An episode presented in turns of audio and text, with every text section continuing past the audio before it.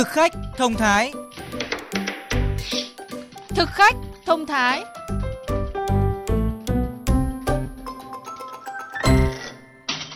Xin chào các bạn thính giả đang nghe chương trình Thực khách thông thái. Thưa quý vị và các bạn, rau thu gom từ các chợ đầu mối, sau đó được khai sinh lại bằng cách dán nhãn mác rau an toàn Việt Gáp để cung cấp cho siêu thị. Đây là chiêu thức vừa được phanh phui và ngay lập tức gây chấn động cho người tiêu dùng. Bởi họ đã chấp nhận bỏ ra số tiền cao hơn, thậm chí là gấp 2, gấp 3 lần để mua rau bảo đảm an toàn. Nhưng đổi lại là những sản phẩm trôi nổi, không rõ nguồn gốc, chất lượng.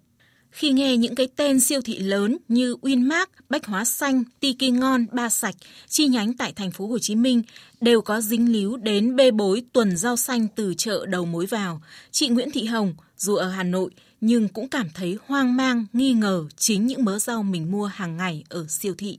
Họ làm em thấy chưa có đầy đủ các cái trách nhiệm trong cái vấn đề kiểm tra thực tế. Là họ chỉ đóng dấu trong xăm. Bọn em cũng khó xác định được thực phẩm đâu là thực phẩm sạch, đâu là thực phẩm không sạch. Để có chứng nhận Việt Gáp chuẩn, phải đảm bảo 60 tiêu chí an toàn. Để cung ứng được rau vào siêu thị, phải qua cả chục cửa kiểm soát.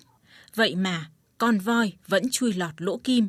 Một câu hỏi rất lớn về vai trò kiểm tra, giám sát của các cơ quan chức năng được người tiêu dùng đặt ra. Bọn em mua rau thì chủ yếu là niềm tin, chứ còn bọn em cũng không có máy móc để phân tích chất lượng hay không chất lượng. Thì khi mà vào siêu thị thì mình bỏ cái đồng tiền ra thì mình hy vọng là cái trận rau hoàn toàn là phải sạch, Cần có những cái chế tài để làm sao mà người dân được sử dụng đúng giá trị của cái sản phẩm đấy. Cơ quan chức năng ra quân thanh kiểm tra đồng loạt các siêu thị, cửa hàng thực phẩm sạch và truy trách nhiệm đối với các bên. Tuy nhiên, mong muốn của người tiêu dùng là sức nóng này cần được duy trì liên tục kéo dài thì may ra mới cứu được niềm tin đã đánh mất. Thực khách thông thái phát sóng trên VOV2 Đài Tiếng Nói Việt Nam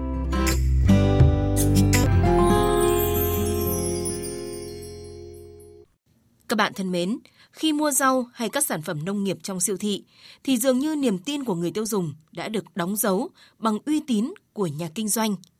Tuy nhiên, sự việc rau sạch dởm vào siêu thị mới đây đã khiến người tiêu dùng thực sự lo lắng. Chính vì vậy là người tiêu dùng phải trang bị kỹ năng để có thể tự tin hơn khi vào siêu thị mua hàng. Ngay bây giờ, chuyên gia nông nghiệp Hoàng Trọng Thủy sẽ giúp các bạn có thêm kiến thức về vấn đề này. Thưa ông, qua cái sự việc lần này thì chúng ta đã thấy một cái chiêu trò của nhà cung cấp là họ đã dán những cái tem Việt Gáp lên trên sản phẩm. Tuy nhiên nếu mà chỉ nhìn vào cái tem dán thì chúng ta có thể tin vào cái mức độ sạch và an toàn của rau không ạ, thưa ông? Cái tem dán đó thì chưa đủ cái độ an toàn và cái độ sạch. Cái lý do thứ nhất là có tem giả. Cái ý thứ hai đấy là tem thật nhưng thực phẩm lại bẩn, nó bị phù phép. Cái lý do thứ ba nữa thì chúng ta thấy là cái tem Việt Gáp nó cũng có thể là như này có những đơn vị thì đang thực hiện được công nhận là Việt Gáp và đang thực hiện Việt Gáp và có sản phẩm Việt Gáp. Nhưng có những cái đơn vị mà cái thời hạn sử dụng được công nhận là sản phẩm Việt Gáp theo cái quy trình sản xuất Việt Gáp thì có thể như vậy nó quá rồi cơ mà người ta lại chưa làm được cái mới. Thì như vậy là cái chất lượng của nó thì cũng chưa chắc nó đã đảm bảo được. Như vậy cái tem này ấy, nó thường dán ở các bó rau người ta đang niêm phong. Thế thì người ta dán cái tem vào nó dễ bắt cái thị hiếu của người tiêu dùng và khi nó đã bắt được vào cái thị hiếu nó đánh vào cái cảm xúc mà lại cần mua nữa thì đương nhiên với là cái tem chưa đủ độ tin cậy hoàn toàn để mà chúng ta nói rằng cái sản phẩm đó là cái sản phẩm đạt về cái tiêu chuẩn như là sản xuất nông nghiệp tốt Vâng, đứng trước một cái ma trận về rau sạch rau bẩn thì không ít người đã sử dụng cái máy đo hóa chất để mà biết được là trên rau và trái cây liệu có những cái chất không an toàn hay không. Theo ông thì các cái loại máy móc này có hiệu quả không? Máy đo mà đạt chuẩn, người sử dụng thông thạo về kỹ năng sử dụng thì sẽ cho ra một cái kết quả tương đối sát. Và ngược lại, cái máy mà nó bị trục trặc về mặt kỹ thuật, người đo lại thiếu thành thạo thì cái kết quả của nó nó sẽ cho là không đúng. Như vậy là cái máy đo hóa chất ở trên trái cây thì nó cũng chỉ là một cái kênh để mà dẫn đến cho cái người tiêu dùng thêm vào để có quyết định mua hay là không mua cẩn thận tiếp theo đối với cái đo đây thì chúng ta thấy là cái cảm nhận cảm quan của mình thông qua là nhìn thông qua cảm nhận trực tiếp này có thể là bằng tay này bằng thính giác để như vậy là đi đến một cái có kết quả đúng hơn.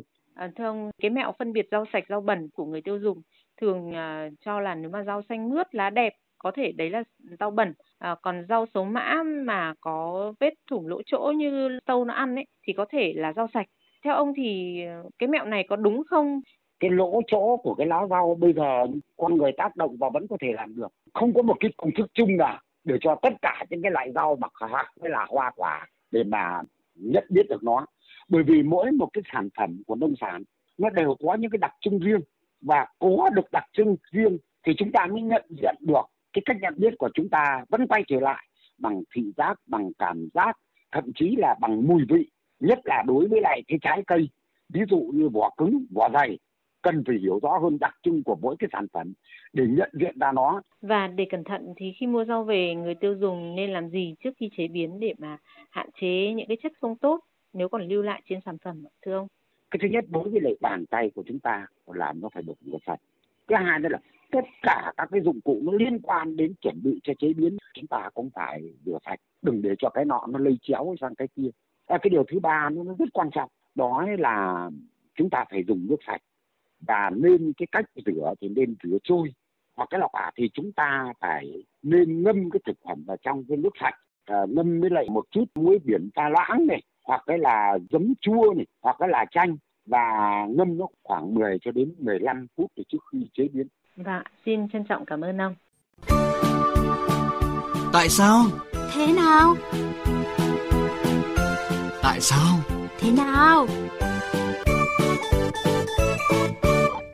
Các bạn thân mến, có lẽ ai cũng mong muốn thực hiện một chế độ dinh dưỡng lành mạnh, cân bằng để cơ thể khỏe mạnh. Có rất nhiều cách để thực hiện. Tuy nhiên, không ít người vẫn còn thiếu thông tin, kiến thức hoặc băn khoăn về cách làm của mình, liệu có đúng hay không.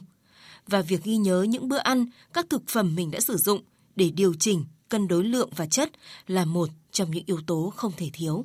Chị Lê Vân Anh sống tại phường Nghĩa Đô, quận Cầu Giấy, thành phố Hà Nội, có hai cậu con trai nhỏ.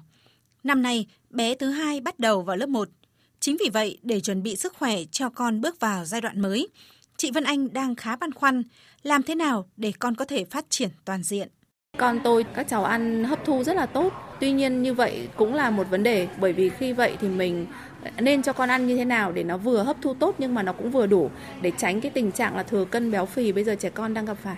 Còn hai năm nay, chị Hoàng Ái Linh, 35 tuổi, ở phường Hoàng Văn Thụ, quận Hoàng Mai, thành phố Hà Nội đã ghi lại các bữa ăn. Mình ghi khá là rõ và chi tiết các thực phẩm mà mình nạp vào trong cơ thể để mình kiểm soát năng lượng mà mình nạp vào trong cơ thể mình cũng như là các thành phần chất vitamin, chất béo và đạm. Tuy nhiên, việc ghi lại những gì vừa ăn chắc sẽ khiến không ít người cho rằng đây là công việc khá phiền phức. Tuy nhiên, theo các chuyên gia dinh dưỡng, đây lại là công việc khá thú vị và mang lại nhiều lợi ích, như chia sẻ của Phó Giáo sư Tiến sĩ Trịnh Bảo Ngọc, Viện Y học Dự phòng và Y tế Công cộng, Đại học Y Hà Nội. Khi bệnh nhân đến với chúng tôi mà để xin tư vấn, họ đã có trong tay được cái nhật ký bữa ăn của họ thì đấy là một công việc mà rất là thuận lợi cho chúng tôi để chúng tôi có thể đưa ra được cái lời khuyên mà chính xác nhất, thực sự là tất cả các đối tượng đều cần tuy nhiên là đây là cái quan trọng nhất cho những cái đối tượng gầy quá, những người béo quá, mong muốn thay đổi cái chế độ ăn, hay là những đối tượng người lớn mà mắc các cái bệnh mãn tính liên quan mật thiết với dinh dưỡng, với cái chế độ ăn, thì đấy là những cái đối tượng mà cần thiết làm đầu tiên. Phó giáo sư Trịnh Bảo Ngọc chia sẻ những nguyên tắc cần thiết để viết nhật ký bữa ăn chúng ta phải ghi ngay sau khi chúng ta ăn. Sẽ viết theo tình trình tự thời gian, từ khi chúng ta ngủ dậy này, vào lúc mấy giờ này, vào lúc đấy thì chúng ta ăn cái gì này. Không nên ghi món ăn mà chúng ta phải ghi theo loại thực phẩm. Và số lượng nó là khoảng bao nhiêu? Chúng ta không ước lượng được ra thì chúng ta ước lượng theo bát thế còn nếu như với các bạn trẻ hay là những người mà đang chỉ muốn là chỉnh lại cái chế độ ăn của mình cho nó hợp lý hơn thì chúng tôi chỉ cần là gì? Điểm danh thôi hay là ăn đấy, ăn cùng với mọi người hay là gì? Tôi chỉ ăn một mình mình thôi, tôi chỉ ngồi tôi ăn thôi, không, tôi không làm cái việc gì khác hay là tôi vừa ăn, tôi vừa xem tivi với những người mà bệnh chẳng hạn, chúng tôi còn gần chi tiết hơn, những cái vấn đề, những cái thực phẩm mà gì chúng tôi lưu ý thì nên ăn hay là những thực phẩm không nên ăn thì chúng tôi còn bắt ghi một cách chi tiết cụ thể hơn.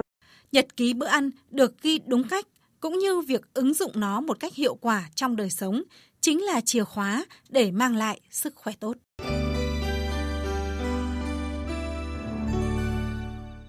Quý vị và các bạn thân mến, chương trình thực khách thông thái đến đây là hết. Xin chào và hẹn gặp lại quý vị và các bạn trong những chương trình sau.